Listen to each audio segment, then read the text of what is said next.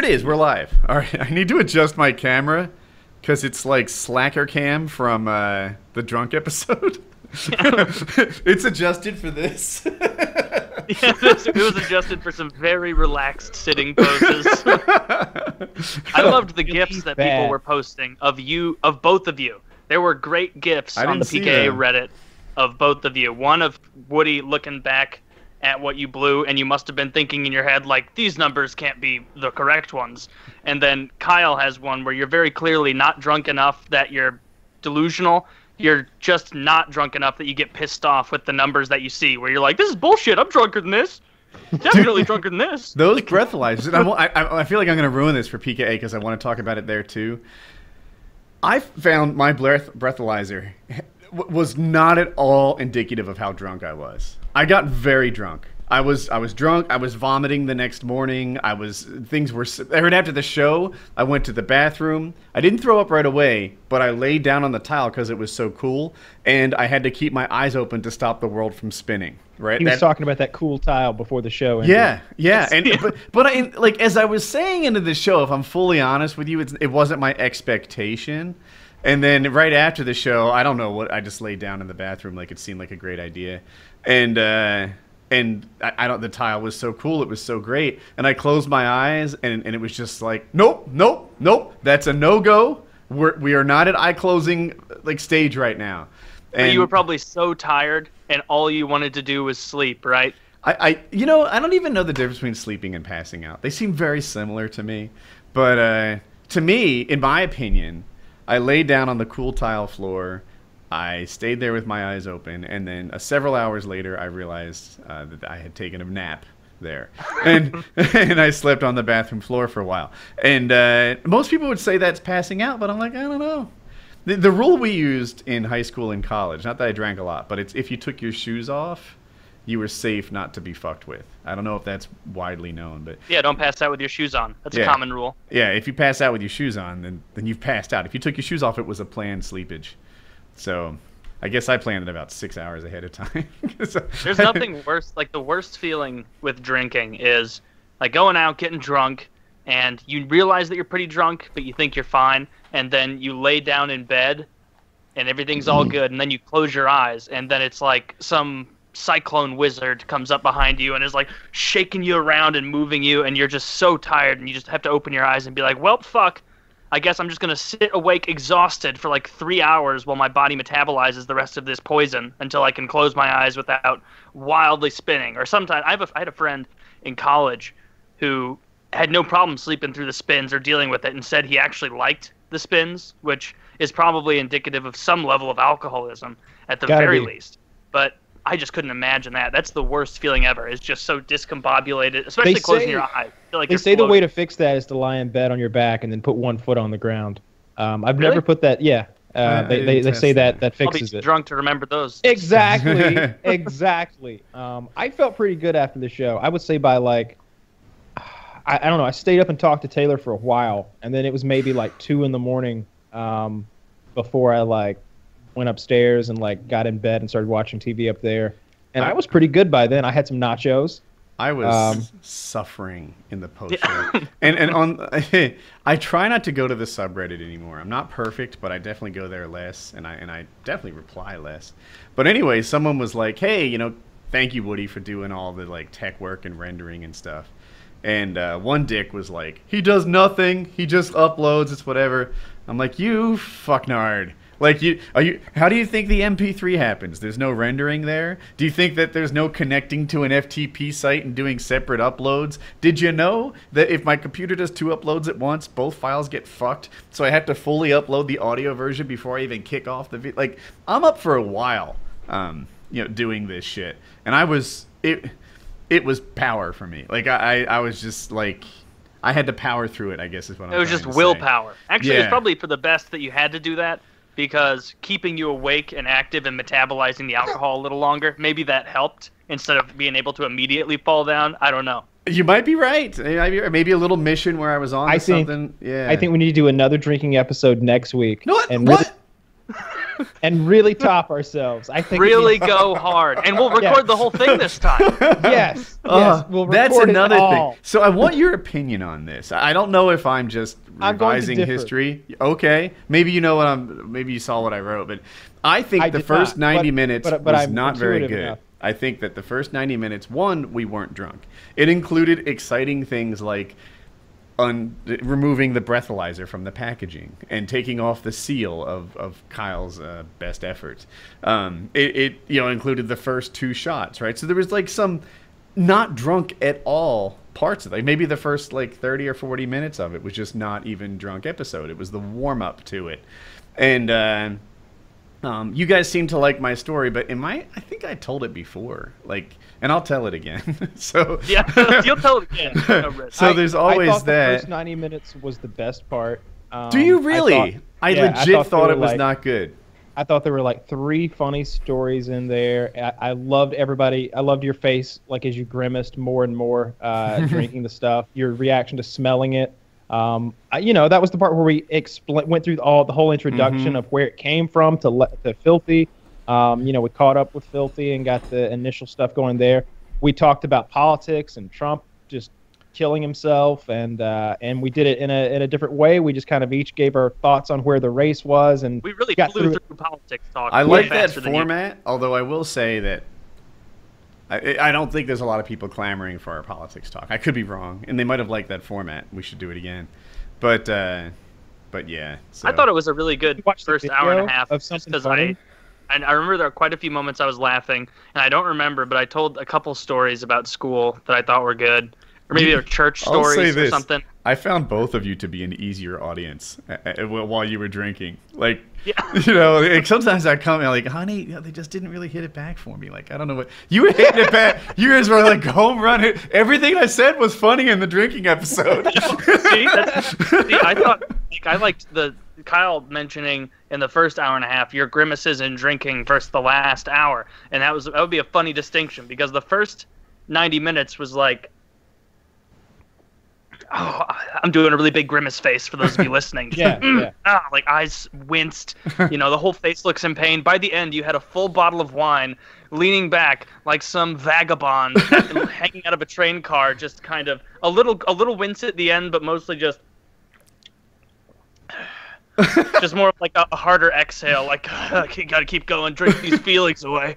You know. Dude, my wife But- came oh, like sorry. maybe 15 minutes before the show ended, 20, and she took my alcohol away. And as I was vomiting, I'm like, I think that was a really good move.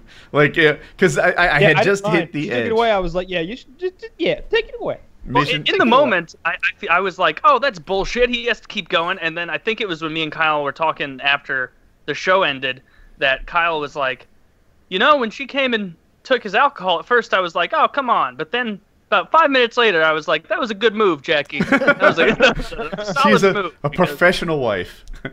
Yeah. She's- She really did know the perfect time to come in and, and go. All right, enough, enough is enough. Because she let Probably you heard him like say something while. belligerent and and like dis- undiscernible through the hallways, and she's like, oh, he's drunk.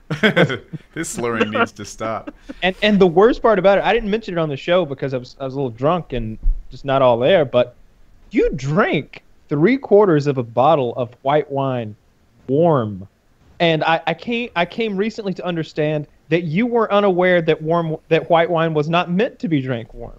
I, I no, I- I, this is not the kind of thing I know. If you and, and don't don't misti- misunderstand. This is not like iced coffee. You didn't do it like some trendy way. Like, oh yeah, some people drink it warm. Like you chill that stuff. Like it should be cool, chilled. Yeah, I, I had no idea. Like, if you were to list all the alcohols, like whiskey, scotch, uh, schnapps, like I, you got, you probably in your Correct. head are, yeah, that's all the ones. I, beer, I know beer is supposed to be cold, right? Beer is supposed to be cold. Outside of that, I couldn't tell you warm, cold on of it is. any of them. Gin, I know margaritas are supposed to be cold, and I know that margaritas and martinis are different. I figured out why. I would always see the red wine out on the counter and the white wine in the fridge or in like a cooler somewhere. But like I white wine warm sounds horrific. Horrific. There- like I, It's all horrific to me. You don't know what it tastes like cold, or you may have hated it a lot more. Uh, it, like- I don't know. Yeah, I, I- I don't really know alcohol. Like I swear, I, I, I don't drink. I don't know. These aren't things I know. Like uh, I don't when when someone gets a drink, what would you get on the rocks? like scotch, or Okay, whiskey, so is bourbon. is Get a it brown liquor. and when you get it straight up, that means no ice, right? Or does that If you mean order no it vermouth? straight, it uh, or neat, as the word is. Like I'll have the Jim Beam neat or uh, Jack Daniel's neat. That means they just give you a cup of liquor. Oh, And if you say on the rocks, then I, I never order stuff neat or on the rocks unless somebody I'm with preempts that and shows that that's what we're doing.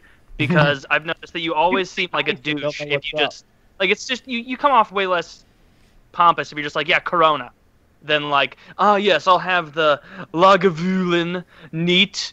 Uh, 16 year tried the 12 year one.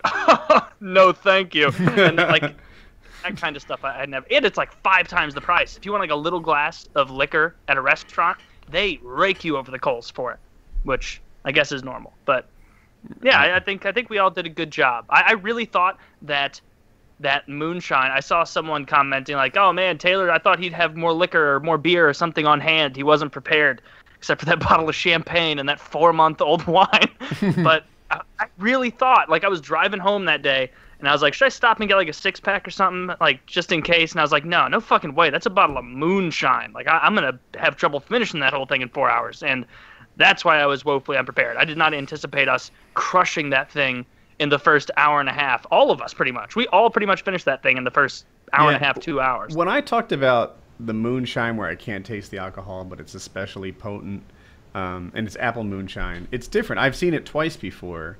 It's completely clear, with the exception of like, uh, I think it was a cinnamon stick in it, and then there's a peach one where there's, there's a peach in it, and uh, and I think it was much stronger.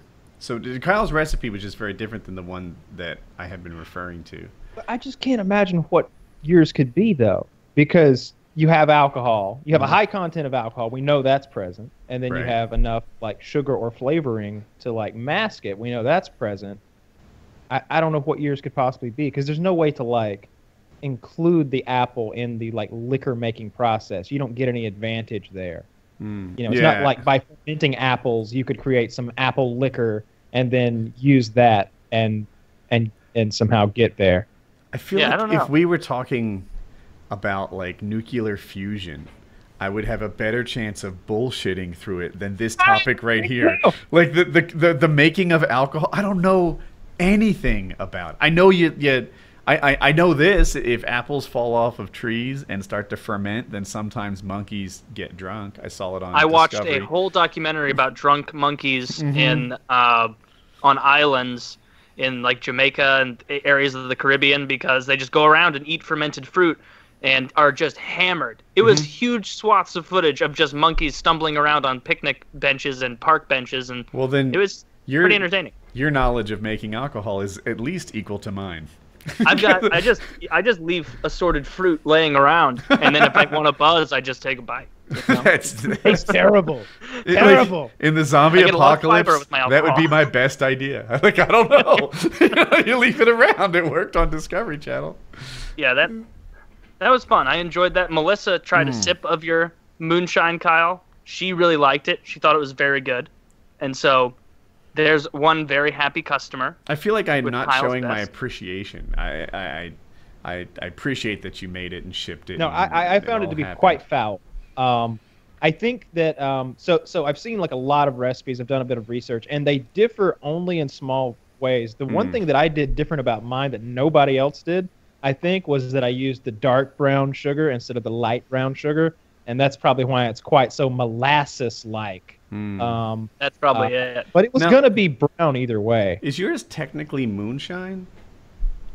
Well, no, no, it's just I don't it- know. Like uh, a, no, no, no. So so I guess is if, the- like you have a distillery, like in the Appalachian Mountains, and you know cousin Yeah, Joe comes over with thing six about moonshine. that really makes booze. Like they make the clear alcohol. If you've ever watched that show Moonshiners, I'm pretty sure one of the main characters in that show died of uh, cirrhosis of the liver, like middle of season two, and his character was always like he'd take the big mason jar of the clear liquid and then he would like undo it and he had maybe six teeth on the underside of his jaw and he'd take like a couple little swigs and he'd go that's that's about 80 that's 97% i would put it my life that that's 97% alcohol and then they'd run it and they'd be like well shit Jimbo's right again, 97.1% alcohol. Jimbo, how do you do it? Well, you've been drinking as long as I have. and you learned to figure it out. And it was like, that's just rubbing alcohol that guy's drinking. And he didn't make a face. He didn't do anything. That is a real drinker. That guy's been hammered since the first take of the first season of the show, and he's never gone back. All right. So, but here's the thing about moonshine. So, you're not at no point when making moonshine are you getting anything special. Like the whole thing about moonshine is that it's made illegally to get around either prohibition back in the day, or, or I guess you know guys got to if they just wanted cheap liquor, they'd make their own, which is also illegal, um, or it was at that time. Uh, you know they're getting around some some local laws in some cases, but it's not like it's like stronger than anything you could buy. That Everclear is 95% um, alcohol by volume, so you can get the alcohol so I, there's no really no point in making moonshine, uh, like like like making your own liquor to start with, because you can buy Everclear, which it, is just grain alcohol. It seemed to be a hobby of my friends. We're not that close. This this is a guy that I um trained on. So he's got a whole like distillery. He's got like the co- uh, still is what they call it with the copper uh, tubing and. I think he might. I don't know. I only know the final product. He said that um, like he learned how to make it and he really likes doing it. Like it's a hobby. And then uh, I I thought it was neat. I like I I was thinking of buying it from him, but someone else asked, and he's like, "No, you can't sell it." He's like, "It's actually legal to make it, but it is not legal to sell it." And he doesn't yeah you know even he doesn't not even to a friend you know moonshine beer making like all that stuff is just hobby now because you can make it as just a fun thing to do, like cooking, but mm-hmm. you can't sell it to anyone. My dad makes beer every so often just because he thinks it's fun to go to the like beer making store and like buy a bunch of new shit and then go home and make a mixture and concoct it. And then a few weeks later it's like hey I, i've made this. Like that's neat. Like it's cool. So i like that. I my grandma bought me a beer making kit and I, I i never made it. I just thought you know I'll go to the store instead of waiting six weeks. But I, I could see it would be a fun hobby. You know that that's what you know. Chiz is doing that a lot right now, right? He makes mead because, yeah. just like mm. his hat would imply, he lives in an era gone by. I've never had mead, but I know that it's a honey-based alcohol, and it sounds good to me. Yeah, it does sound pretty good the way Chiz described it. A couple of them have. He he named. He said he made like a mint mead, and that sounds hideous, mm, revolting. Right. I'm awful. glad you said that because I otherwise but, I couldn't um, get on board. yeah, the mint one. No, if if Chiz ever ships us his his Chiz's choice blend, keep that. It better be the honey kind, not right. Not yeah, extra Colgate. honey. I have, yeah, extra honey. I have two things I'm dying to talk about. Uh, two hours ago, right? It's 7:30 p.m. as we're speaking. Two hours ago, I launched out of my front yard. I have now successfully flown my paramotor out of the yard. I. This was like the point. This was like the thing that I've been trying to do. this is the thing I've wanted to do for a, a long, long time. This is great. So, but but since the spring, like I, like I, I, I can't tell you how many false attempts I've had. And before I get into it, I want to in paramotor culture or even aviation culture in general. There's like if someone says like you know I just have a good feeling I decided not to that's like cool and it's accepted. No one says you're a bitch, right? It, it's like, dude, if you felt like it was a bad idea to fly, then it was. So probably I've laid out to fly from my yard in the past 10 days like three times. And uh, every single day for the past 10 days, I've gone out there to like stare at a windsock and just determine that it wasn't a good idea. Uh, sometimes I determined it was, and I lay the wing out and decide that it wasn't. a couple times I tried to launch, and the wind would like change direction or something, deflate the wing, and I'm just like, you know what? It's not the day. You know, if the wind's changing direction 90 degrees on me, then I know this is a mistake. You know, they're not going to like landing any more than taking off. You know, this fucking with me. It's a fair weather sport. I didn't know how fair, like, as a guy that surfed for ages, I kind of get the idea of a weather dependent sport. You know, not every day is an okay day. You can play hockey, indoor hockey, anytime you want. Like, you never really, unless, like, the roads are flooded or something, you can play. But surfing, paramotoring, It's very weather dependent. You can't always do it. I'm there at 5:30 today, and I'm like, dude, everything has lined up. Typically, my wife is out there with the video camera and stuff, capturing my failure. And today, she's like, I'm cooking, and she's got her For the hand- insurance report. she's got her hands in like uh, chicken. I don't know if other people feel this way about like chicken, but for her, it's like toxic hands. You know, I can't touch anything. I can't do anything. I don't want to, you know, like it. So anyway, she, she's just like out of commission. So I, I give her a, a, a ham radio in her pocket, and I'm like, all right, I'm gonna go do this. And um, I go and I launch first time. I don't. It was a bad launch. it was a successful launch. I think that I I don't. I don't want to go on too long, but here's the deal: if you pull your brakes, you slow down and you gain altitude. Like that's what happens. The the wing kind of goes tail down a little bit, and it makes you slow down, and that energy goes towards gaining altitude. So when you launch, you typically launch with some brake on, so you don't have to run so damn fast. And in hindsight, I think what I may have done is launched, got up like two feet, everything was great, and gave my brake back when normally you do that when you're up like all right i'm 28 feet up 30 feet now you know i can drop two instead i got up two feet and dropped two and i'm like leaning on the throttle which makes you gain altitude bending my knees practically dragging them in the grass and like please gain You're altitude just please gain willing altitude this this Right. contraption to take off. Jack, Jackie's washing dishes, looking through the window, like, Oh, what the fuck? I am As you like, I'm like- "Eh." Seeing the grass kick up behind you as that fan goes very head toward the closely over the ground. cars. There's something called a cage drag that very advanced pilots do, where they drag their paramotor on the grass through the air. And I think I did that, but I didn't mean to do that. I I was near crashing. They're showing off. It's a huge difference. And uh, as I start to gain altitude, well, the ground starts to go up because my ground's not per. And I'm just like, oh my god, I hope my climb rate is faster than the ground is coming up. And then I launched. And then once I got airborne, I knew what I was doing. So what you want to do in my yard is circle inside the perimeter of the yard. If uh, if your launch requires you to like go over high wires, the electrical wires that surround me, then that means that if your motor went out or something, you were fucked. You were really depending on success not to die and hit these high wires. On the other hand, if you turn and you like gain altitude spiraling up in the yard, that means that you were like in control. Like that's what you want to do. And if the motor went out at any of this any point, you just land in your yard, right?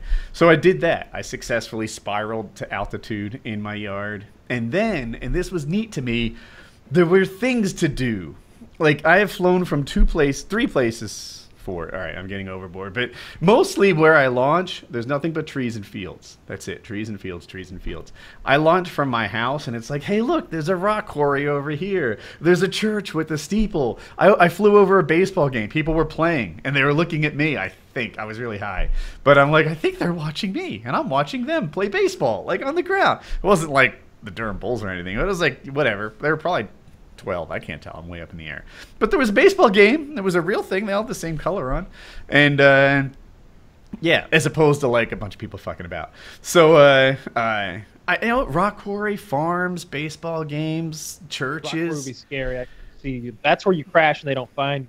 I feel like if you crash at the baseball field, you're all good. Like there's a medic right there already. He's just he's bored. He's like ah something to do. He gets to break out all of his gear. You crash in the quarry and your ass is done. I- so when you fly a paramotor, and, and this is so drilled into my head, you always have a landing place in mind, right?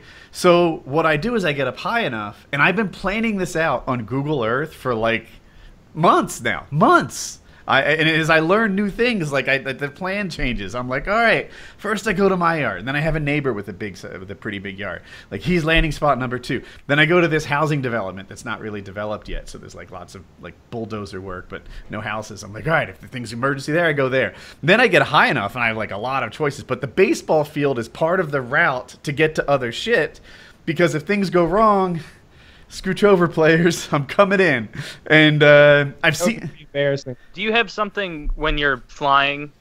Like, is there a way that you could like mount your phone up so there's like a, a tracking GPS or even just like a map that shows exactly where you are? Yes. And you could like preload safe zones and then like ah definitely avoid this park. There was a bear alert, or whatever the fuck like reason. I, I don't know about that, but you, you can have a GPS just like you would in your car, like track where you are and it'll tell you your altitude and stuff like that. As a matter of fact, today, um, my, my I keep my reserve chute on my lap, and uh, I got a new reserve chute container where the top of it they call it a flight deck, but it's really just like the fuzzy part of Velcro. And then you can put your other shit, like all right, here's a little GPS, Velcro, it goes right there. You can pick your phone up, take pictures, or tweet from the sky or something, and then put it back. I think safe.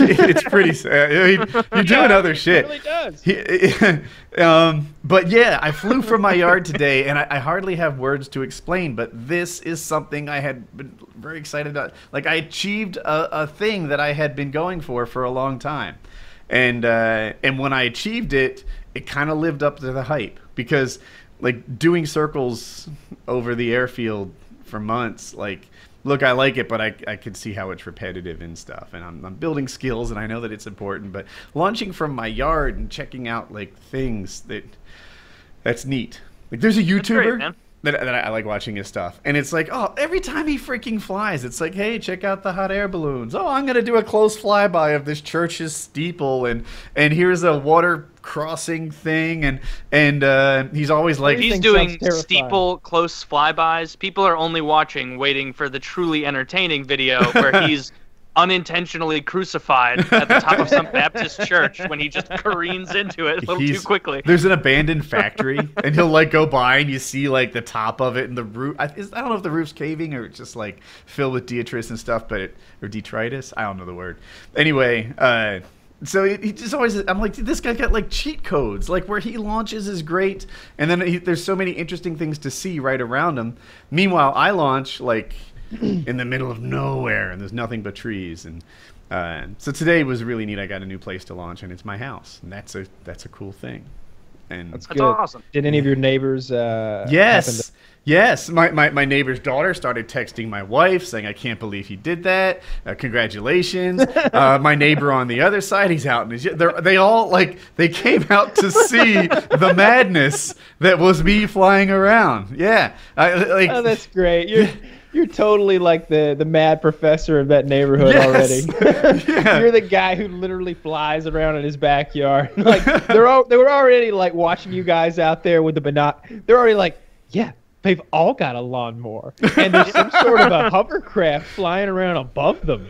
Yeah, they do it every week. Look at this, Jim. Look, look. Now you're taking off out of your yard and take and like flying away like you're Hawkeye or something. yeah. You are the the biggest Mr. Jones in the Keep Up with the Joneses ever to all your neighbors, where they're just like, Jim, why don't we have our own lawnmowers? Well, honey, because we don't have a seven acre mansion that we fly our 14. fan around on.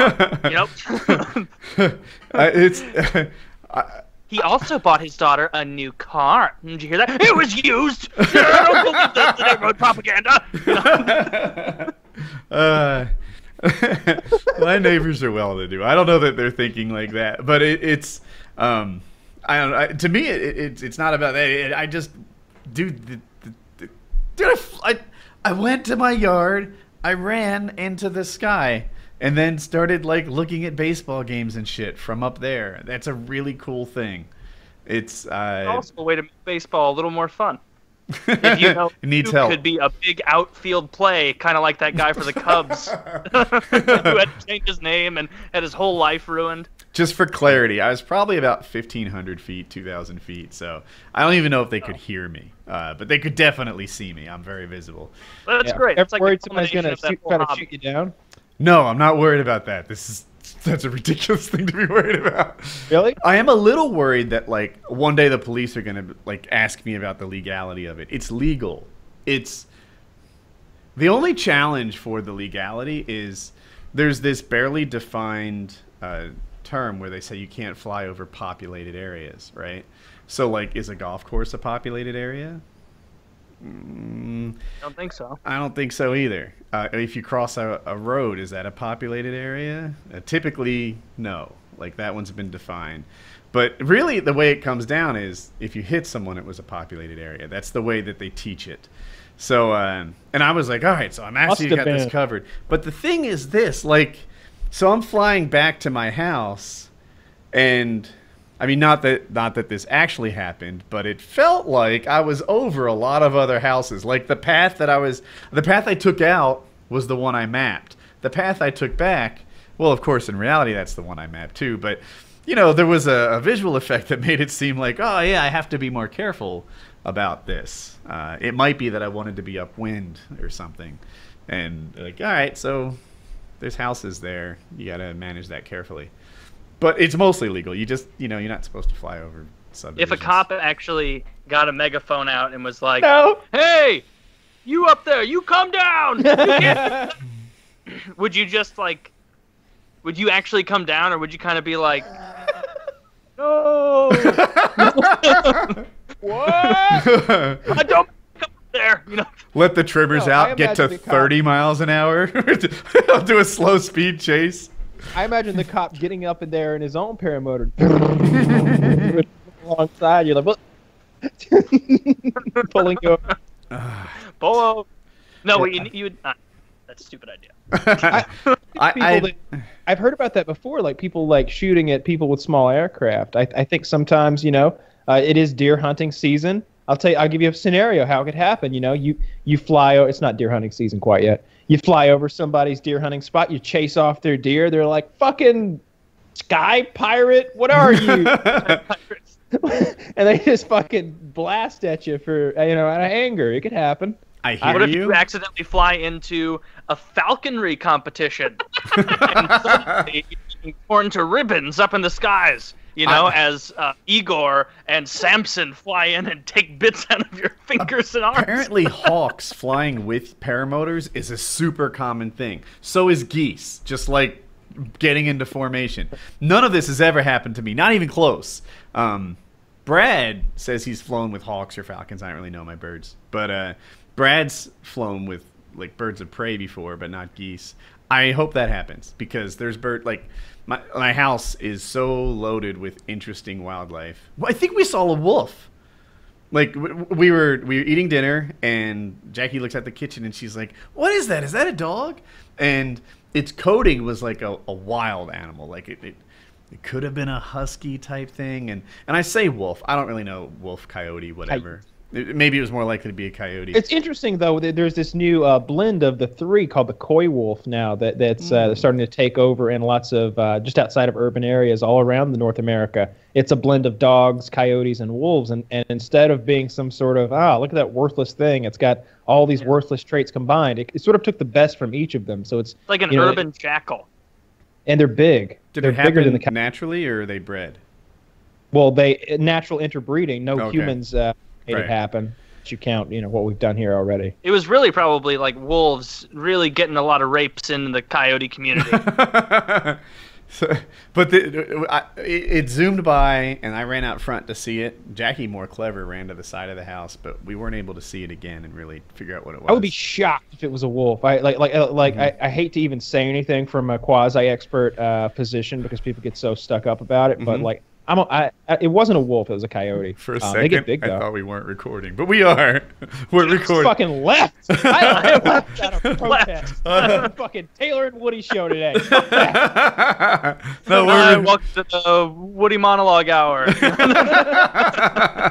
Go. What's Unfortunately, new? the co-hosts have left. They were very aggravated when I told them we were recording again. Uh, Yeah, oh, that- I think it's a wolf just because I know when we were in Idaho, Melissa had some family who would try and hunt wolves because the way she describes it is when she was a little girl, they had like the reintroduction of wolves where they were like, we need to get more wolves out there. There aren't enough wolves for us to gawk at. And so they threw wolves into Idaho and Montana. And very quickly they realized, like, ah, given even a little bit of human help, these things are going to dominate this region. Like nothing's going to come close. And they're great, they're clever, they're smart, good at hiding. And so the only way you can really hunt them reliably is from a helicopter. And even then, her uncle went on that, those trips all the time and was like, "Yeah, I've, I've seen one wolf ever, not shot, seen one ever." I like to Because cover they know myself in something female mild. wolf he should get a paramotor. she could have paramount. Yeah. I'll tell you what would happen. You'd end up getting taken down, and those wolves would take you out like in The Grey, that Liam Neeson movie. Like, like you get he's like, Up shit, I only brought eight bullets. Dude, I'm, I'm still on a high. Like I, I, I flew out of my yard. That's a That's very really neat good. thing for me. It's the culmination of that whole hobby because Mhm. the whole reason you wanted to do it is so you could take off from your yard. You've been saying that the whole time, and now, now you can just be like, all right, I'm gonna fly this weekend. I don't have to drive seven hours to meet up with this guy and then hope it's not windy. I can just walk outside and go, oh, it's windy. I'm not going to What fly. What I think would be interesting for you is for it for, right now. It seems like today's trip, you went up just to go up, and and so Mhm. far that's all you have done. What if you used it as a mode of transportation? What if you got up very no think think about I'm this. here, uh, you get listen. early, you get up very early, you take off, and you fly to wherever some other you know airmen are, and you land and hang out with them, and then at the end of the day, you take off and fly on home. That's totally a conceivable thing. Um, one risk, especially at my, I'm like I don't, I'm just entering maybe intermediate now. You know, like leaving my newbiest phase, and uh, when you have a mission like that, like all right, I'm gonna go, I'm gonna go to this place, and I'm gonna come back, I'm gonna meet other people. There's a real temptation to like carry out that mission as opposed to err towards the side of safety. Like I was saying before, that Time window, you have to bum a ride home. that could be a thing, yeah. Or you might be like, ah, you know what? I'm not bumming a ride home. I'm going to give it a go. And you can make bad decisions like that. Yeah, now, then it's dark. yeah, Like this thing doesn't have any lights. future me maybe is more comfortable with that. Like, yeah, I can do lots of things. There's an there's a race that just finished called the Icarus Trophy, and uh, it goes from Montana to Vegas. Like that's a That's a very long distance. Yeah. So it's like the top of the country to the bottom of the country. and it goes through mountains and stuff like that. So these guys are, uh, I don't know, they're they're actually really going places, and they're going And they're going on- in paramotors. Yeah, yeah. That So d- how long do they do like one continuous shot, or is this a thing where they land and refuel and there's a hustle about that? they land and refuel. You can only fly during daytime. But, Ah, but they do like 200 kilometer legs, you know, and then they'll just refuel and they'll take right off there. They actually bring um, like two stroke oil with them, land at a gas station on like on the side of the road, fill up, add the oil, and then fly from there, right? Which is just so different than my world. Yeah. That's interesting. Races like that. Uh, I got to meet that guy who um, who did the cannonball run. He's got the world record for that that time. It- Mm, yeah, uh, yeah, yeah. that that that was cool to hear them talk about how they pulled that off and like the they, they did it like a four like a like one of those four door BMWs like the sport edition like a and uh, and they were they did they, they would rotate uh, you know who was driving and stuff and they had aircraft in the air uh, you know radio radioing down looking for police in front of them so they could just drive balls to the wall like crazy crazy fast the whole time they had done scouting reports for years about where uh, the uh, the speed traps were and how to just outright avoid many of them, but Hmm. then how to schedule around the ones they couldn't outright avoid. And so when he pulled it off, I don't remember his time, but it's like New York to L.A. nonstop driving in like a day and a half, two days or something crazy. And uh, after he did it, he got invited to all of these law enforcement uh, speaking engagements. They want to know how he did it. So now he's just got this whole career made up of that, where they love him to death, and they're like, "We want to talk to you about how to improve, you know, traffic safety grids, and and we we need to know how you circumvented our entire system, go- you know, nationwide. Let's talk about that." and so uh, that was a cool fucking guy. There's one more little tidbit I didn't mention about the paramotor. The the ham radios work the entire time. So I flew miles from the house, and I was probably half a mile in the air, and uh, Jackie and I were able to hold a conversation the whole way through. I bet it's because your altitude, huh? I bet if Well- you were on the ground, they wouldn't work. Yeah, I, I think on the ground, I forget. I heard something about 25 miles. So uh, even if it's half that on the ground, um, that's pretty far. And Yeah, I think usually they mean line of sight. I think I think that's like their their Mhm. limiting factor, right? Uh, I forget. I used to know. There's a mountain in between you, but but I, I'm just thinking like you being up there, like Helps you're getting the max. Yeah, you're getting a real straight shot. So uh, I think it's neat that I can have like ground station at home on the radio the whole time. It's built into my helmet. I just press a button here and talk to her, and uh, and that's that. The other new thing that I, I wanted to talk about was um, I got a call from AT and T today. So you have to understand they've called me without exaggeration like 13 times, and they keep offering me this like 45 megabit line, which is maybe a lot of people would think that's good, but I have 300 now. And I'm like, you know, don't insult me with this. Like, you, if you guys seriously rolled into my neighborhood, installed all this fiber, and are trying to sell 45 megabits, you know, you're not going to get any customers. Time It's Warner's like if an RC helicopter salesman showed up at your front door. You'd be like, "No, no, thank you. Look what know I this is- have. yeah, I know this is exciting for the pores, but you know what? Actually, wait here. You know, I'll be right back. I- I- in 30 seconds. People act like paramotors are this rich man thing. I think what you should actually do is like recalibrate your head and think of it as just a sky motorcycle, right? You know, the whole thing costs like 10 grand. That's like what a motorcycle costs. And, uh, you know, then the continued operating expenses are still in line with that. It's like I probably spent a dollar fifty on today's flight. I think it's the peripherals that surround the paramotor that, that sort of put it in that niche of rich man sports. You need quite a bit of free time to be a paramotorist. Um, I, I feel like maybe if you work in a nine to five, it's hard to come up with. Uh, eh, man, you know, you could do it on weekends. I guess. I guess you're right. You know, Yeah. to me, to me, it's really analogous to like your rock buggy or like a dune buggy or any kind of machine, pleasure machine that's uh, that that's that's right around that price range, which is pretty much all of them. If you're going to have a good one, if you got a good motorcycle, it's ten thousand dollars. You got a good uh, racing four wheeler; those things are eh, they're not ten, but they're getting up there. They're expensive. Any kind of boat, I mean, Yeah. you know, those are outrageous. You could have a jet, you know, jet skis that much. I feel like So- there's some guy out there with like a, a UTV, like a you know, uh, what's like the fun ones, like a Rev. Is that what they're called? I don't know what we're talking about. Uh, it, like a golf cart, but with good suspension and a great motor. Oh, like a gator. Yeah, I was gonna say Gator, but often those are like, Those are like utility Yeah, work. yeah, they're for things. utility. There are some that are for Yeah. fun. A Raptor or something. He had something called a Raptor. and you, you got like a three point harness, two seats, a big roll cage, and it's it's so safe looking that that like when I drove it, I was like, I don't care if we wreck, and I don't care if we go off the the cliff. Like this is gonna be fun as hell, and it very overpowered for what it is. very fun. It's like it's a doom buggy, really. Now this is uh, a hockey topic, but it's a little interesting, maybe. So tonight, the Blues are playing the Vancouver Canucks. Hopefully, the Blues win, go make their record four and zero. That'd be nice. And Vancouver is having a goalie problem. They had two of their goalies get injured, and so they have one of their backups playing, and they're having to do the NHL emergency goaltender rule. And so the goalie for I guess the University of British Columbia will be playing backup goaltender for the Vancouver Canucks tonight. Wait, and they so don't have if a minor league team? th- they've gone through all of them, like or or sometimes the way it happens is the minor league team will be playing in say like Albany or something this same Uh-huh. night, and there's just not enough time between the injury and to get him, and so they conscripted this guy, um, Matt Hewitt, who plays for the UBC Thunderbirds, and he will be going up against the St. Louis Blues tonight if if uh, the main goalie is injured.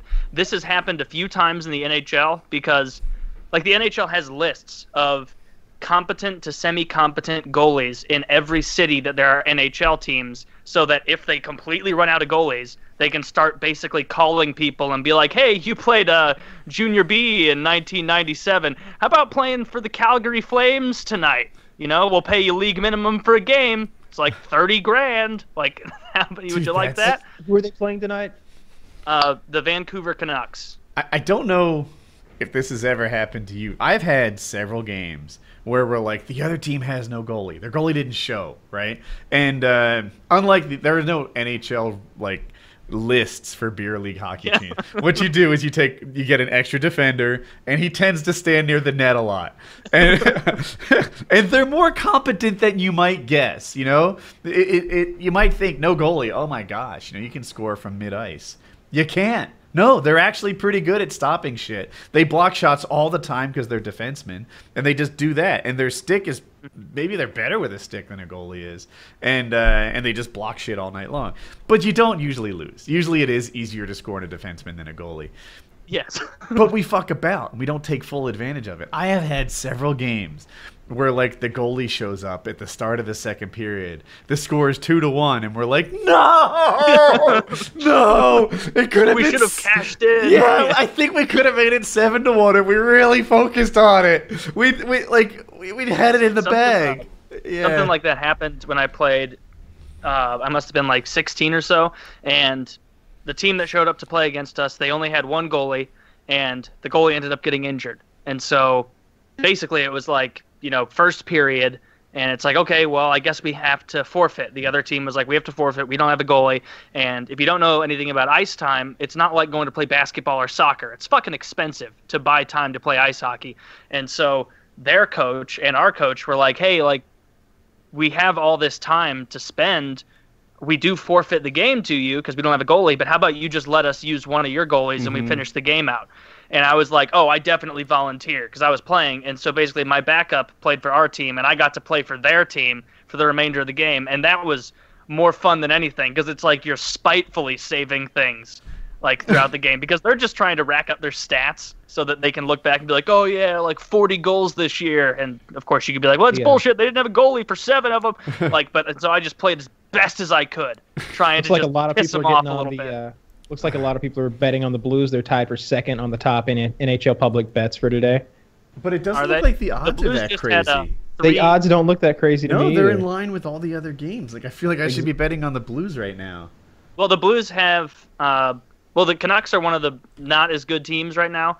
The Blues are still one of the good teams. It's just we just had. Yeah, but uh, look we at these betting odds. right now. Look so at, did you look at the betting odds Kyle linked? Oh, I need to look at that. I feel like it doesn't reflect uh, the the situation. This- Yeah, Where is it? It's third from the bottom. and this is updated to the minute too. This is at 22:05 hours. Are you saying it seems like the Blues should be higher, more favored, or less favored? More favored. If favored. I'm reading this Oh. correctly, to win Yes, hundred dollars, yes. you have to bet 138. Yes, they should be more favored, and they would be usually. But the Blues just lost three people in one game to injury, and so they had to bring up a bunch of people. Oh, from well, shit. This is a AHL minor team. league hockey game. What? Well, Why are are your quite shitty, shitty, crappy, playing. shitty Blues not more favored against a college team? Can you explain that? If this was the Flyers, you'd have to bet thousand dollars to win a hundred. They're like Oh, tip an yeah, extra thirty-eight. Or you're good. overestimated the Flyers again. I like. I don't mind the Flyers though. I want to see Wayne Simmonds and Claude Giroux do well, and they're in the Eastern Conference, so Well, it's easier to look. like. But if the Blues, uh, they just lost Lehtera, hmm um, who is one of our best centers. Uh, we lost Brodziak, who's one of our best paint, uh, not painkillers, penalty killers. Um, and then two more, Gunnarsson and someone else. Gunnarsson's a defenseman. So I'm happy that we're going into a game against Vancouver with all these injuries because it would suck if it was like, well, god damn it, playing the Pittsburgh Penguins tonight. Probably not going to win this. But yeah, I mean, ho- we can we can pull this out against Vancouver, hopefully. You know? I kind of want to put some money on this. I know. I'm I, I- I- too. I mean, I, I mean, it sounds to me like get up to one hundred dollars when you open a checking account and try. This is a pop. This is BB and T. Okay, I thought this was Well, and keep in mind this minor, guy. this college goalie will only play if the NHL goalie is injured. Because Ah. even if that NHL goalie lets up like seven goals, I seriously doubt they're going to be like, "Hey, guy Oh. from University of uh, Wait a minute. They Uh, called the University Columbia- of whatever guy as the backup. yes, they have to have a backup. Ah. I misunderstood. No, I thought he was starting tonight, and that you No. were still barely favored. No, the odds would be enormous Mhm. if you, you probably would have to bet a thousand dollars on the Blues to win a hundred if they were like, "Yeah, we're just going to start this uh, Yeah. 19 year old who's pretty good in his college league. He's tearing up the roller Taylor's hockey leagues. calls. He's like, I think I'm better than that guy. Yeah, I mean, the adrenaline alone will get me through a period, right? At the least, I can let Tarasenko score a lot and make sure my fantasy team's good. You know, like I didn't if- realize- that's again that I would let the best goal scorer in the NHL at the moment score on me. That I'd be like, or one of the best goal I was scorers. about to statue like best goal scorer. Let's see. I like mean, I- right now it's it's too early to tell, but he's already got three in three games, which is pretty good. Auston Matthews four in his first game. That was really neat. I mean, to be fair, he hasn't played against a solid NHL squad yet, but we'll see how that goes. Or no, maybe he has. Maybe he has. Sorry, that's enough hockey talk. There are three players with four goals, so he's not really keeping play- pace. Yes, there is um, Pastrnak, um, some fucking dude. And Who? Auston Matthews, the guy the guy got four in his first game. He's one of them. And then Richard Panik, I guess. Panik. That was the guy who. It's funny to watch these stats in the beginning of the season because it's like this dude isn't even going to be in the top 30 of this list. two weeks. Like his four goals, he's at home like, all right, Yeah. you know, mid single digits. Like, Five percent of the season has gone by, and he's the best so far. so here, I'll try and keep the story rolling.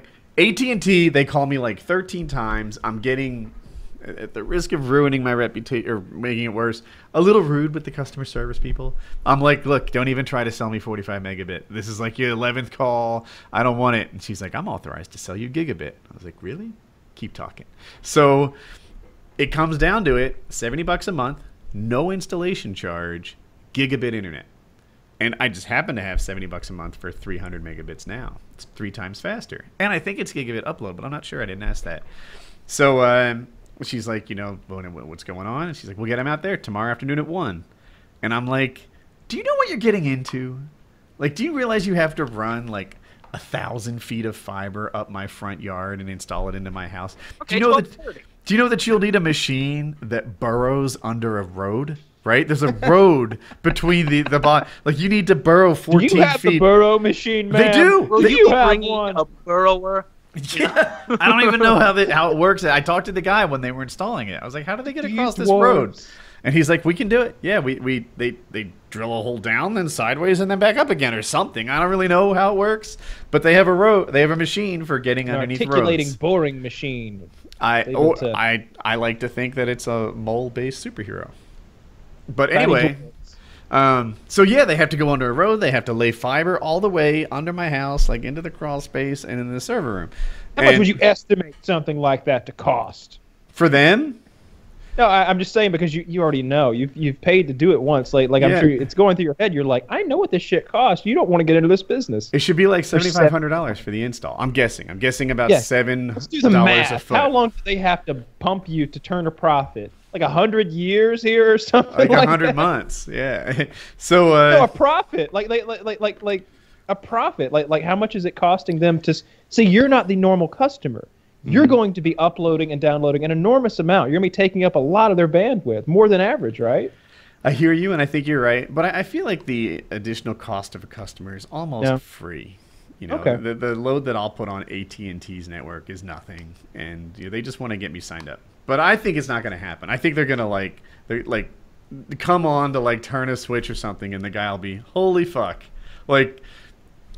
You know, uh, we're not prepared for this. We didn't bring the burrower. We don't have a cherry picker. You know, we Where are didn't. the dwarves? We brought no dwarves. yeah, I don't think it's going to happen tomorrow, but they're supposed to come out tomorrow at 1 p.m. and give me gigabit internet.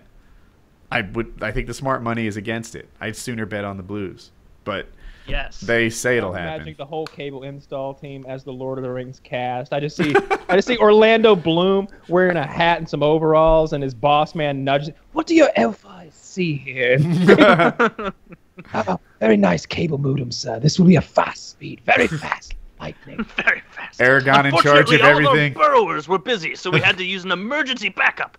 Uh, lots of good burrowers in the area. Brought one in. this Ed, digging Ed. The Anyway, word like well, hopefully that works out, and also hopefully this goalie doesn't get injured and then put on some crazy ESPN highlight reel performance of college goalie embarrasses NHL team. You know, makes 60 saves in biggest performance in NHL history. As as as they they're ju- he's just like stopping anything and everything, making your fool, make your team look foolish. That'd be fun. Yeah, that would be upsetting. Hmm. Very upsetting. I don't think Put it'll on happen.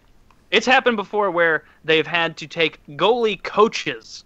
So like a 44-year-old former NHLer and they're like, "Hey, both of our goalies are hurt. You played, I mean, late 90s when you think about it, not even 20 years ago. So, how about you slap those pads on and you do your best?" And like, they've had to do that before. It never goes well. no. But, um, How bad does it go? Like I, I imagine I a goalie coach up an example. is still competent, and if they're not playing a whole game, then like the fitness matters a little less. Does you it know? matter what kind of saves they're making? Because because like the only thing that I can go to, and I did it the other day when we were talking about um, uh, goalies, was a catcher, a baseball catcher. Uh, because it's it's the kind of position that sometimes baseball teams will have two catchers. You know, they'll switch them in and out. It's really tough on your lower body, and it's the sort of position that you could bring an old fogey in, somebody who's just got blown out knees, and he could play the position perfectly well most of the time until you start getting people on base, and he's got to pop up and he's got to throw people down and he's got to run to get balls. You know, if, he, if if anything gets behind him, there's somebody on base. It matters, right? So I'm wondering, is there? A, I agree with what Kyle's saying. I feel like a 45 year old goalie can be 80% as good as a great goalie because so much of it is about positioning. Great goalies, and I've, I've talked and told the story many times where I shot on a goalie who was way above my skill level, looked like he didn't have to do anything. You know, he was already in position. It seemed like I was never more than an inch off from where he already was. And Yeah, you know, I mean that's the way goalies are. Is like there are goalies like Dominik Hasek, who's one of the best of all time, but he played a really weird style of like throwing his body around, doing crazy acrobatic stuff. So even like a reasonable save was like that's really impressive. But then you have goalies like Brian Elliott, who the Blues just traded to Calgary. He's a solid goalie, but he never makes saves where you're like, holy shit, because he does all of it through being technical. Like his bread and butter is being square to the puck, always being exactly where he needs to be. Granted, if he were 45, you just you wouldn't have the leg strength or speed to keep up. And if you're a goalie who was 45, who played in the late 90s, and Vladimir Tarasenko comes at you with his flex, you know, high tech stick, he's going to take one little boop shot, and you're going to be like, well, when I played, they had wooden sticks and they didn't bend much, and it, they did, the puck didn't come as fast. Like you, like the, if you take the best goalie from right now and put him in 1995, he is better than Martin Brodeur. He's better than Patrick Roy. He's better than any of those. not as good as Hextall. He's better than Hextall. No, Hextall would kick his ass. And, okay, Hextall might kick his ass in a uh, fight, but that's because Hextall was a very belligerent and angry. That Look, is how I grade a- my a- a goalies. good- yes, if you're looking for a good YouTube video, type in 14 minutes of pissed off goalies, and it's just 14 minutes of goalies in the NHL losing their shit, getting furious, and Ron Hextall is probably a full three minutes of that. Because Ron Hextall was a Flyers goalie in the 70s and 80s, or maybe it was the 70s and 80s, I think, and he every once in a while you would watch a big line brawl, which were more common in the 70s and 80s, and the goalies would skate and go fight. But that was more rare. I think 80s because 80s. generally the team you don't want your goalie getting into a fight because that's your most valuable guy. You don't want your fucking goalie getting hurt in a stupid fight after the game. But Ron Hextall would never wait for other goalies to initiate. Like one fight starts and he's already like chugging it to the other side of the arena, like throwing his equipment down, like running into goalies and just beating the shit out of them, like in a way that you couldn't get away with now. In a way that like if you looked at it, you're like that's assault, and if a cop had shot him, it would have been excusable. Like it's because un- the other guy is sitting is, is standing there clear across the fucking arena. And all of a sudden this madman went you! and Yes. ran him down and initiated a beating. That is assault. That's the, With- that's yes, with the exception the fact that of a few like gifted players who are there to score and like do special things. All hockey players kind of double as fighters. Like they practice it, they know it, they've done it growing up. They, they you can grab your jersey and throw people. All the skaters know how to fight mostly. Not all of them. There's like Gretzky's and stuff, but mostly they know how to fight. Hextall would challenge people who knew how to fight and that was what was so neat about him oftentimes like when there's these bench clearing brawls or something the two goalies will fight each other and that's the special ed fight on the side you know like hextall would be like scott stevens i want you. It's like are you sure you want that? But Yeah. You're like, no, you, you probably don't want Scott Stevens. Maybe I don't know, someone a little smaller. But yeah, Hextall was always enthusiastic about fighting anyway. You know, like so, uh, it's a common thing. The defensemen typically, but they, any of the skaters, they protect their goalie. You know, if you so much as hit that goalie on the shin pads, which like does not hurt at all, then the other players are like, you know, what are you like intimidating my goalie? Let's fight about it. And but Hextall would be like, hey. You can't hit my pads. Let's fight about it. And it's like, wait, isn't like someone else supposed to do this on your behalf? But not Hexy. He was awesome. He was great. yeah, Hextall was very entertaining. I had a VHS tape of NHL goalie like film and stuff that I watched constantly as a kid, and Hextall was one of the big guys in there, and I liked him a lot. Just the way, well, he was like a stand-up goalie because that's what you played in the 70s and 80s stand-up style, mm-hmm. which was like objectively worse, which is why goalies are better now. But I don't know. I, I liked him. I liked that era of the Flyers, probably because I wasn't around for it, What- and because I know that the Blues are responsible for the formation of the Broad Street Bullies. Hmm. If you didn't know that, I know you've said it before, but I, I like to I deny it. have the the Flyers were like these this because St. Louis was a newly added team. Mhm. And well, I guess the Flyers are actually what seven years younger than the Blues as far as team because I think the Flyers came around in '74. But way more prestigious. Wait, wait. Oh man, the prestige knows no bounds. You can learn a lot in know? those seven years. Really, that's The Flyers, I mean, just a perennial powerhouse. they're pretty much original six. pretty much, yeah, They're just not even they're not even original twelve. but pretty much, pretty much. I think they were like the 14th no, they came in the same time as the Washington Capitals, 1974, I think. But um, Pretty yeah, much. if you that video is really fucking entertaining to watch. Right, So I'll have to check it out. Anyway. out. Dude, I don't know. You get me a little excited with the hockey talk. I uh, I should go to more games this year. I think we'll have a good you time. should. The Hurricanes are on the way up. and they're inexpensive. Like I think I can go to a Hurricanes game in the cheap seats, which I've mentioned before is like mountain climbing way up there, but it's like nine dollars a ticket. Like that's really cheap. Like nine. dollars It's just slightly more than free. I've done the math. Well, that's an hour. Uh, tomorrow I'll know if I'm getting gigabit internet. I don't think I am, but that's Well, they say I we will be waiting with bated breath. And what, what, what will you do? Will you add it? He, I would suggest you add it into addition to what you have, right? It just seems so. To me, it seems wasteful to be like, oh yeah, I got that seventy five hundred dollar connection, but something better came along, so screw that. Like I I feel like you should hold on to it because you've you, it, it was so much effort to get. And and he- here's the thing, you'll as long as you hang on to it, you've all you can always be if, if uh, AT and T ever gives you any shit, you can be like, you know what, just cancel it right now.